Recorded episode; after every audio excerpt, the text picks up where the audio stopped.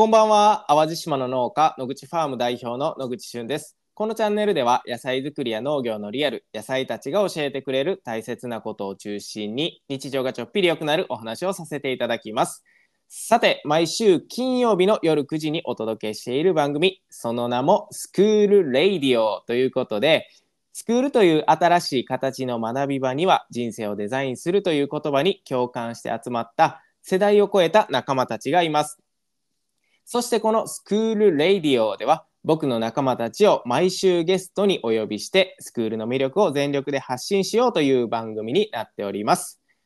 今日は11回目の放送ということで早速ゲストをご紹介いたしましょう。なみちゃんです。はい、こんばんは。はい、こんばんは。なんと、はい、よろしくお願いします。最多出場の3回目ということで。はい、もう11分の3がナミちゃんということでね、もうスクールレイディオのゲストに欠かせないっていう存在になっていますけれども、ウォーミングアップの方はどうですか？バッチリですか？ウォーミングアップ、はい、バッチリです。バッチリですか？多分、はい。まあ今日は根掘り葉掘りたくさんお話を聞かせていただければと思いますのでよろしくお願いいたします。お願いします。はい、ではあのまあ初めての方もいらっしゃると思いますので簡単に自己紹介をお願いいたします。はい、えー、ネクストイノベーション並木舞と申します。私はネクストイノベーションという会社にそもそもインターンとして入ってきておりまして、それが2020年のことだったのですが、えー、それ以降ですね、えっと、ジョブ型インターンとして、えー、参加形態を変えてから、今はボードメンバーとして大学卒業と参画して、そして今、エスクールですね、一緒にしゅんさん、皆さん仲間たちと共にこうやって作り上げているという、うん、そんな最中でございます。よろしくお願いいたします。はい、ありがとうございます。えー、っとですね、実はナミちゃん3月に淡路島に来てくださってるんですよね。そうなんですよ。はい。はい、もう野口ファームでまあ3日間みっちり行ったわけですけれども、さすがに筋肉痛とか治ってますか？あ、もうだいぶはい治りました。あのまああの時ねあのレタスを植えてくださったりとかあとトウモロコシの種まきをしてもらったりしたんですけどもうかなり大きくなってますよ野菜たちは。本当ですか？えトウモロコシとか、うん、レタスも？そうですそうですもうレタスなんて多分ねちょっとそうだな今日収録の前に動画送っとけばよかったですね。多分ねあマジですかって思うぐらいね春はやっぱり成長早いんで。えー、はい。えあのうんうん。はあの苗からどれくらいでなんでしょう収穫になるんですか？えー、っとですね。うん。あのー、そう3月の前半まあ8日だったか9日だったかその辺に植えていただいたと思うんですけれどもだいたい収穫が4月の末なんですよ。結構早いですね。あじゃあもう今月に、うん、そうなんですそうなんです。もうだからあとね20日ちょっとぐらいで収穫できるんですよ。あそうなんですね。はい。すごい早いです思っていた以上に。そうなんです。でも言ってね3月来ていただいてからもう1か月経ってるっていうことなんでね。確かに。あっという間です。あっという間の1か月ということであの、うん、本当に、うん、うん、野口ファームで過ごしていただいた、まあ、この期間でなんかこれめっちゃ印象に残ってるわっていうことって何ですか？いやそれ一つに絞るのは本当に難しいんです 確かにね。そうですね、うん、まあ、まずまずずっとしゅんさんの淡路島のファームについてずっと聞いてお伺いしていたので、うんうん、実際現地に来れるっていうところもすごい感動だったんですけれど、はい、あとすごくあの、まあ、それこそうちのボスともよくお話ししてるのが、うん、しゅんさんのところ初めて行ったのになんか実家帰ってきたみたいな気分だよね、みたいな 話をしていてそれもまた衝撃でした。うん、ああ なるほど。そんな気分にさせていただいて、うんうんうん、やっぱりそうですねもう本当たくさんあるのですみません一つずつちょっと、はい、短めにあの、はい、伝えるもうぜひぜひ。まずそのレタスとかすごい畑が美しいというかアート、うん、色が、えー、そのしゅんさんも以前あの畝をすごく綺麗に直線に作ることが、うん、まあ、得意ですというふうにおっしゃってたと思うんですけれども、うん、それを実際に見て本当に綺麗ですよねあのまっすぐ。いやありがとうございます。もうね、そこ触れていただいたら僕めちゃくちゃ嬉しいですね。本当にい綺麗や、よ。ああ嬉しいです。うん。なのでそこにこう綺麗に並ぶ野菜たちがあって、まあ、うん。うんその何でしょう美しい畑を作ることをしゅんさんがすごく大切にされてるっておっしゃってたのでうん、あまさにこういうことなんだなっていうことをすごく改めて感じさせていただいたっていうことと、うん、あとは、まあ、その場で採った野菜をうん。収穫して、あの食べてっていう昼食に出てくうん、る、その感覚が私は新しくって、ぱり美味しくってレタス何もかけなくても全然食べられまして 今までのレタスの概念が変わりました。わあ嬉しい嬉しい。あのほんまにあの僕がここ喋ってねって台本渡したみたいに綺麗に僕の思いを伝えてくださってありがとうございます。本当にそう思ったんですよ。いや本当にうんうん、OJT 来てる人も、うん。まあメンバーもいましたけどなんうんうん。か彼も同じことを言ってたので、みんいなそうですね。ううん。ん。とかあとは出荷作業においても本当に、なんでしょう私初心者でそれで、うあうちのボスはなぜかすごい早かったんですけれど作業が。うんそうですよね。うん。ただ私やっぱり初心者スピードだったので、やっぱりボトルネックになってるなっていうのをすごい感じて、まあそれがす。もどかしいなっていうのとうんうん同時にその出荷作業においてもう一つ一つのステップにすごく工夫がされているというか機械においてもあこういうふうな道具を使うんだとか、あこういう機械があるんだという発見もたくさんありましたし、うんあとは、えっと、詰める作業においてもあのなんでしょうレタスをこうプラスチックで包む作業でもなんでしょうその野口ファームのロゴが綺麗に映るようにっていうそのこだわりの包み方があったりとか、まあ、詰め方にもすごく綺麗に開けた時にお客様が喜んでいただけるようにっていうそういうあの、うんこだわりっていう話を伺ってでそれ一つ一つが本当に私感動していてそなのでまた何でしょうその新しい視点をいただいたというか本当に学びがたくさんあるもうたった1日ですよねあの農家体験そうですねそうですね。うんうんうん。あのほぼあの3日間ぐらい滞在させていただいてそれ2日目が本当に、あの農業をしっかりさせてうんいただくっていうのは、まあ、しゅんさんからすれば全然そんな大したことないと思うんですけれどもでもすごくあの1日を体験させていただいてで中でたった1日ではあったんですけれども本当にそれこそ100章の100以上の学びがあったんじゃないかなっていうふうに本当に感じております。いやーめちゃくちゃ嬉しいコメントをありがとうございます。あのほんまに僕たちがねこだわっているその美味しいだけじゃ物足りないっていうところ、あのもう美味しいのはまあ当たり前というかね、まあ、そこはもう必ずもうマストとして育てていこうぜっていうところでやっぱり見ておなんやこれと。めちゃめちゃ綺麗やないかって思ってもらえるようなやっぱりこう空間にしたいんですよね、うん。農園自体を。うん。でやっぱり届いたお客さんもこう食べて美味しいのはもうそれはもう野口ファームで買ったらそりゃそうでしょと。ただやっぱうん開けてみて、うわこんな感じで入ってたら嬉しいやろなっていうこう想像しながらやっぱり箱詰めするのとかのうんめちゃくちゃ大切やし楽しいしまあなんでそういう一日でそれを伝わつ伝え伝えたつもりですけどちゃんと伝わっててめっちゃ良かったなと思ってます。いやもうしっかりはい伝わっております。いやー嬉しいです。はい、皆さんぜひ野口ファームのレタスと いやお野菜をすべて、はい、オーダーしていただいてという感じで。いやそうですね。もう4月末で実はそのレタスももうほぼほぼ終了ということでね。はいあ。聞いてくださってる皆様チャンスはあと20日ほどしかございませんので。だいぶ短いですねもうチャンスの。そうなんですよ。まあというところでねあのーまあ野口ファームそして淡路島をもう超大満足というか堪能していただきましたナミちゃんと一緒に今日はお届けしていこうと思うんですけれども、はいそうしましたら恒例のまずはスクールについて教えていただけますでしょうか？はい、えースクールとは、えー人生をデザインするがフィロソフィーで好きを見つける好きを形にがコンセプトの世代を超えた学び場がススクールです。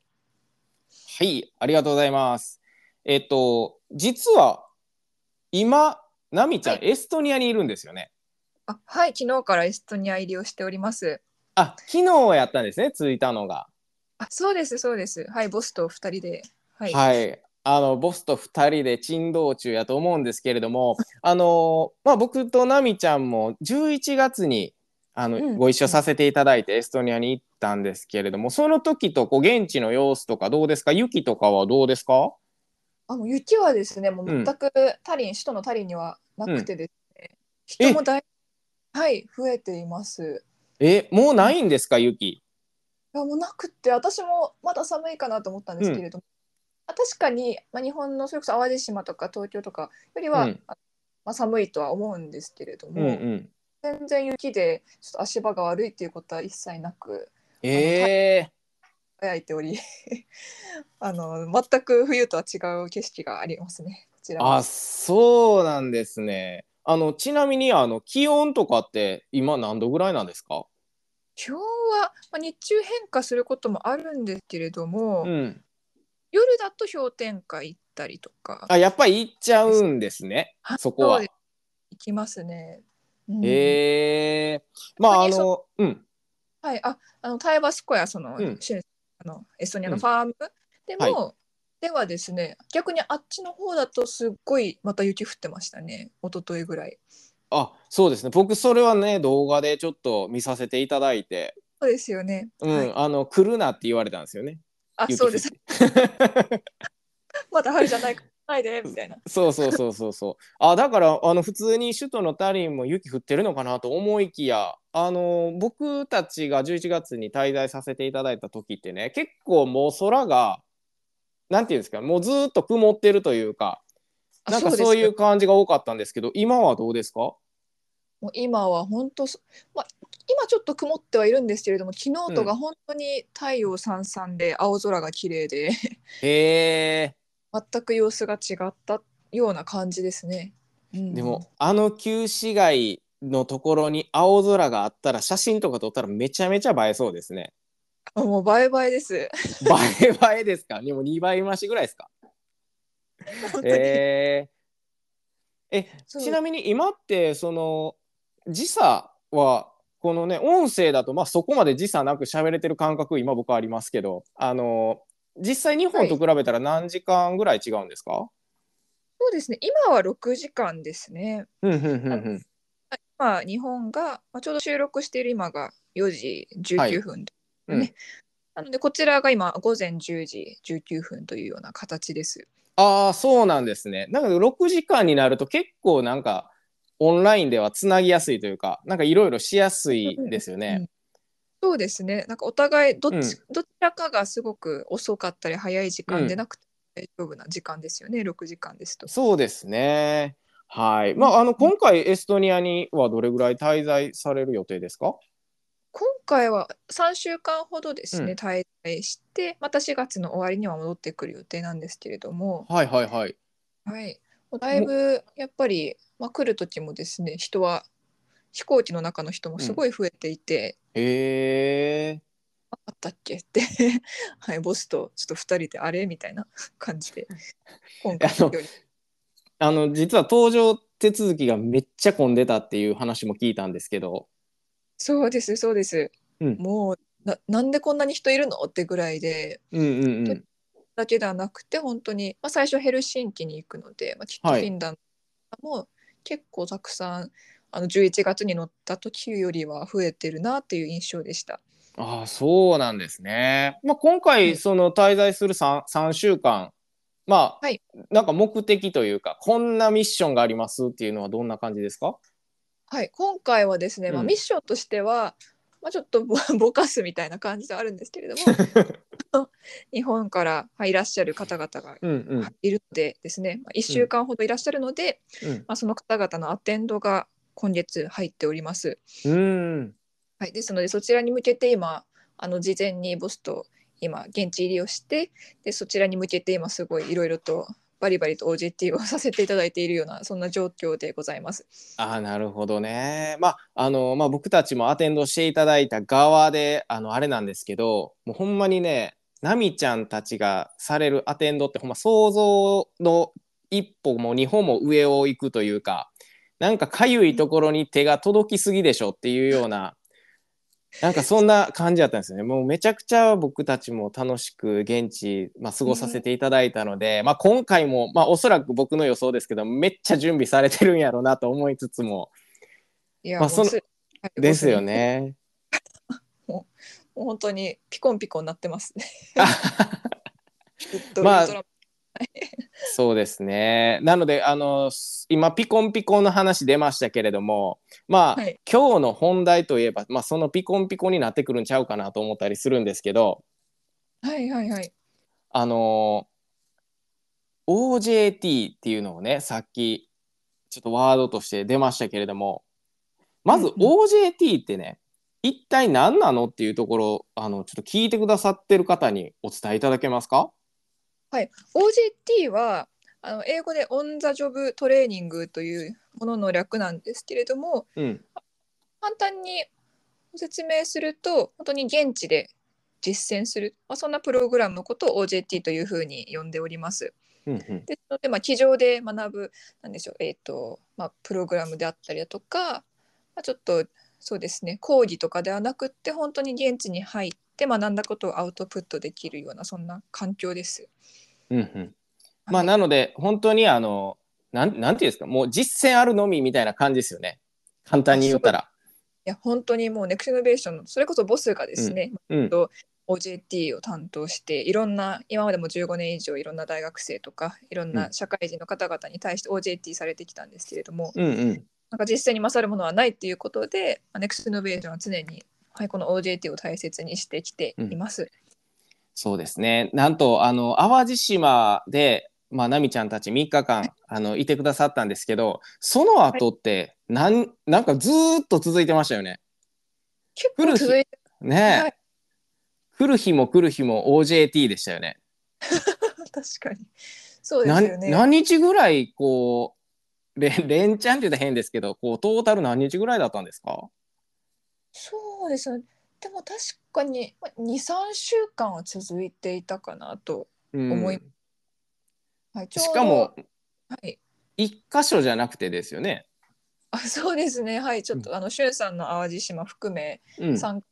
OJT を続いて行って、うん。はい、体験させていただいていたというようなうん。内容ですね。はい、まああの僕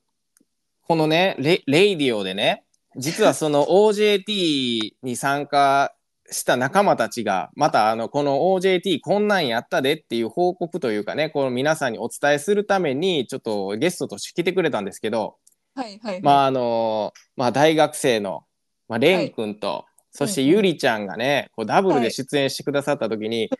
なんかめっちゃ成長してんねんけどと思ったんですよ。だからネクストイノベーションそしてこのスクールの OJT やばいなと。で、うんまあそれもそのはずなんかこう普通ねインターンシップとかって言ってもまあなんかいわゆるこう企業に就職するために用意されたこう期間だったり仕事だったりあると思うんですけどなんかどうやら話をお伺いしているとこうなんかガチのプレゼンとかもうほんまにこう 社会人でもなかなかないようなこういう環境でね、はい。OJT されるということで。ナミちゃん近くにいらしあのみんなの近くにいてまあ自分もねその中でいたと思うんですけどこう皆さんがこう成長してる姿とかこの OJT で印象に残ってることって何ですか？そうですね。やっぱりまあ 4, 4人でですね、まあ、今回4人でそれこそあのプレゼンをさせていただく機会を、まあ、それこそボスに作っていただいたっていうような内容があったんですけれども、うんそれに向けて一番のハイライトはやっぱりもうみんなでなんでしょう直前にじゃあ明日また新しいプレゼンを作るよっていう ボスにあの教えてもらってでみんな「えー!」みたいな感じになりながらも みんな4人で一緒にあの担当分けしてそれで、まあ、相手にはどういうことを伝えればいいのかなとかまあいろいろリサーチとかそれぞれしながらうんうんあの、まあ、練習して本番に挑むっていうそのなんです4人で結構その日は今までの限界を突破できたかなっていうような はい感覚でできっとこうやって限界突破をボスがこう、うんみんなにさせていくことによってみんなの限界がどんどんどんどん上がっていくというか、うんなんでしょうんうん自分で見し気づかないうちにリミットをかけてるところのリミットを外してもらえるようなそんなイイメージですね。ここがすごい印象に残ってます。ああもう本当にねあのレン君もゆりちゃんもそのことにはめっちゃ触れてましたからね。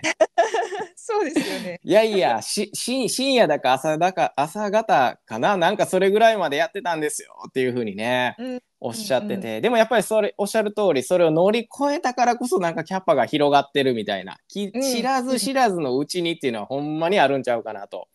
思ってるんですけど。は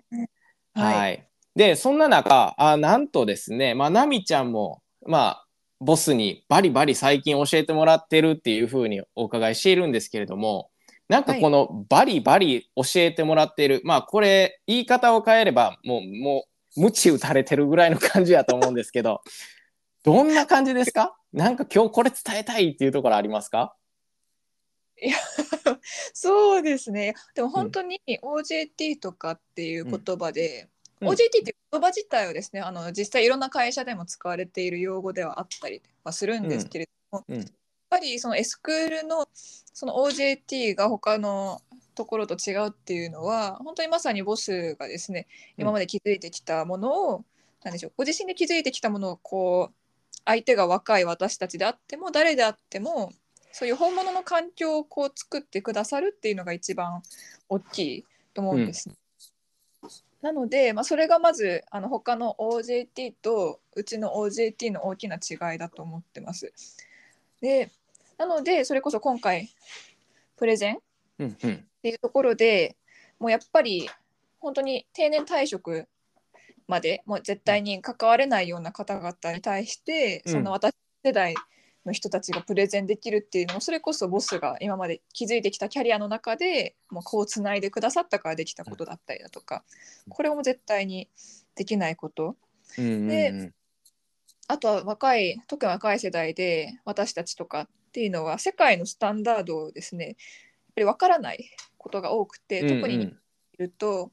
まあ、例えばずっと日本にいる何でしょう人たちに囲まれてずっと日本で育ってきてで海外のことを知らないとやっぱり世界のスタンダードが何かうん。でシェンさんも実際オーストラリア行かれてすごいもう全然違う世界を見られたと 思うんですけれども本当ですにそれをね。うんうんはい、なのでまさに何でしょうボスはそれこそ今までいろんな国に行ってきてですね、うん。行かれてきて、まあ、そこであの本人が学び得てきたことを、まあ、ここからまた何でしょう私たちにつないでくださって、うんそこで何でしょう日本ではなくて世界のスタンダードとは何かっていうことを実践レベルで教えてくださるっていうのが本当に、ねあのエスクールの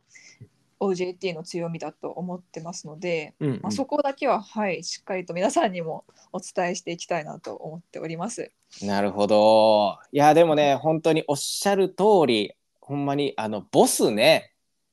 なんか、こう、どう、どんな、なんか地球を網羅してるんですかっていうぐらい、いろんなところにこう、引き出しがあってですね、そうですよね。もうびっくりする。まあ僕もね、そんなもちろん全部知ってるわけじゃないんですけど、なんかことあるごとに、あ、そんなところにも、あ、こんなところにも、みたいな感じなんですけど、その世界のスタンダードを教えていただいてる、まあね、本当に身近にというか、ほんのまあ隣で教えてもらってるのがナミちゃんかなと僕は思ってるんですけど、これが、これが世界のスタンダードやったわっていう気づきとか学びってどんなことでした？やっぱりあのよくプロ意識を持とうっていうふうに、あの指導をいただいてるんですけれども、うん。その中でですねやっぱりどうしても私たち世代ってあの何でしょうあ声聞こえますか？大丈夫そうですか？あ、大丈夫ですよ。はい、あすいません。あのどうしてもその仕事とかなんでしょう、まあ、特に若い世代の私たちって、まあ、これくらいでも大丈夫かなっていうことも結構あると思うんですよね。うんうん。まあ、ただ本当に、まあ、それを一つも妥協は絶対に許さんみたいなところうんっ。ていうのはすごく感じていて、まあ、それが世界に通用するプロなんだぞっていうことを、まあ、そそうですねあの一番基礎的なところから言うとそれを一番私は感じてます。うーん。まあそのまあ小さいところからあとはもう気遣い配慮っていうことはうん。本当に OJT 中でも何度も何度も伝えていっていただいてうんうん。これができる人こそプロなんだっていうところで、うん。なのでそこそこですね。そこを何でしょう気遣い配慮ってあの意識してもできないことってたくさんあると思うんですけれども、うんうん。ただそれができるようになるにはっていうところで細かいところも教えてくださるのが本当に何でしょう今まで自分が思いもつかなかったことなのでうんうんそれがプロだなっていうふうに本当感じてます。ああまあでも気遣い配慮はほんまにこのいろんな人に出会ってきましたけれども僕もねあの、はいボスはほんまに飛び抜けてすごいですね。うんうんぼほんまに実感するんですよ。どんな時でもね、オンライン上でやり取りしている時でも、LINE でやり取りしている時でも、もちろんリアルでお会いした時もそうなんですけど、うん。こんななんか、あのーなんて言うんですかね、こうスキルとかも、今までの実績もね、ある人はい。こそ、やっぱりこういうところってちゃんとしてるんやなっていうふうに、まあうんまあ、勉強になるというかこう見て学べるみたいなところがすごくあるなと思っててですね。あと、うん。そのまあ奈美ちゃんはですねこう、はい。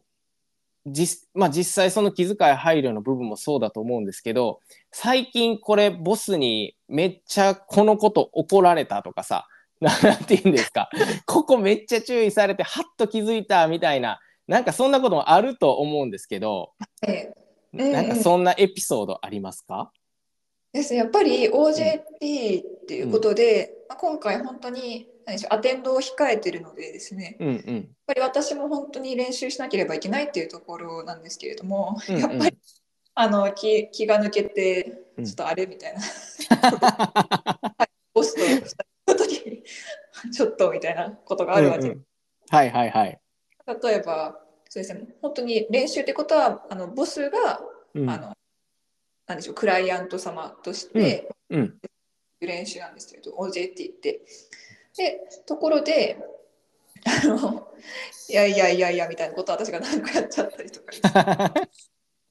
とかある例えば本当に、まあ、細かいところで言えばうん。エレベーターを押しに行くっていう作業でも、うん。まあ、絶対に私はそのボスをうん私より先に歩かせないこととか、ああはいはいはい。絶対事前にちょっと早めに行ってボタンを押して、うん。あボスが到着した頃にはもうすぐにエレベーター乗れるようにするっていう配慮とか、うん。うんうん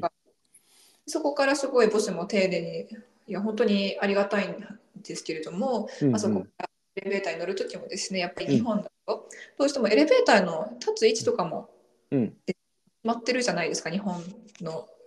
内部って。そうですね。た立つ位置立つ位置とか僕全然今まで生きてる中で意識したことなかったですけど、なんかこうなんていうんですかね。下えっ、とごめんなさい。すんごい言葉が合ってない気がするんですけど、下っ端の人があの階のボタンの前に立ってるみたいなイメージありますけど、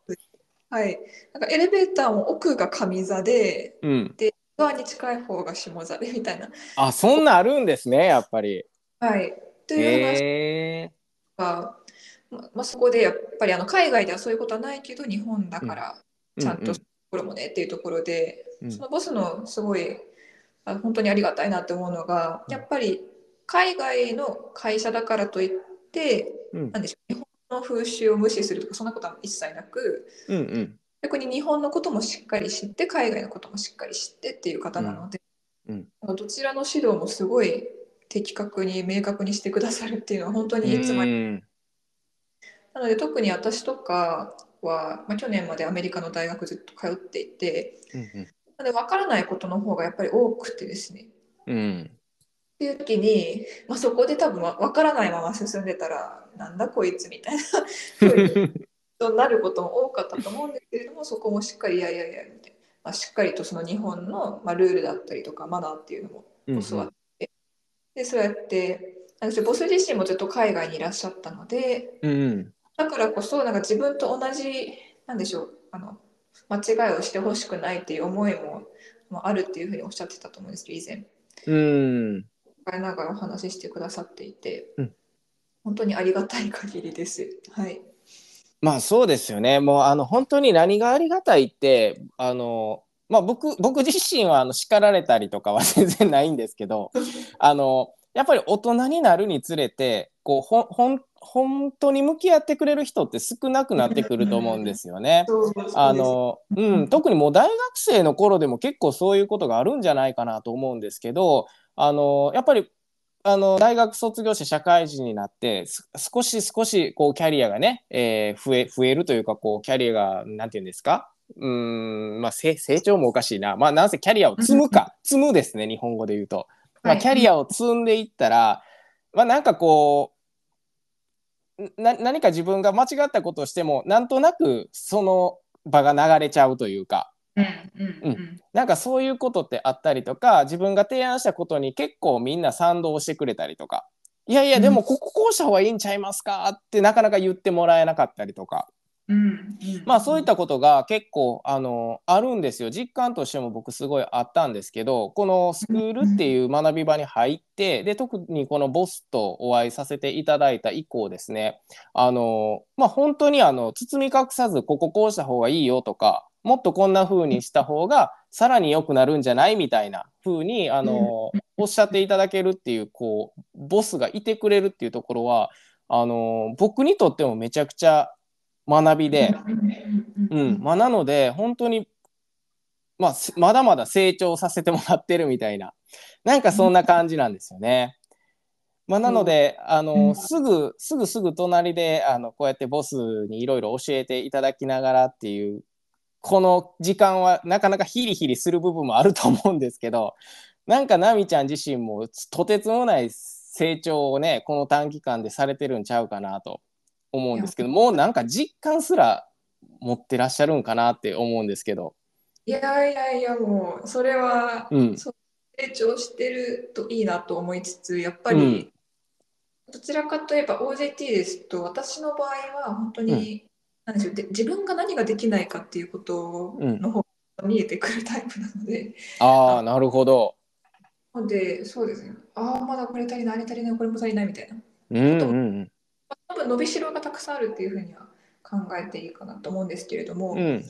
そういったそういった中でですね、まあ、本当に今はとりあえず必死に毎日行かせていただいてるっていう状況でもそこから少し時間が経った後に、うん。うん。あのまあ、日常生活であれって思うことがうん。あちょっと今まで見えなかった視点から物事を考えられるようになると、うん。あ少しでも成長してるのかなっていうふうな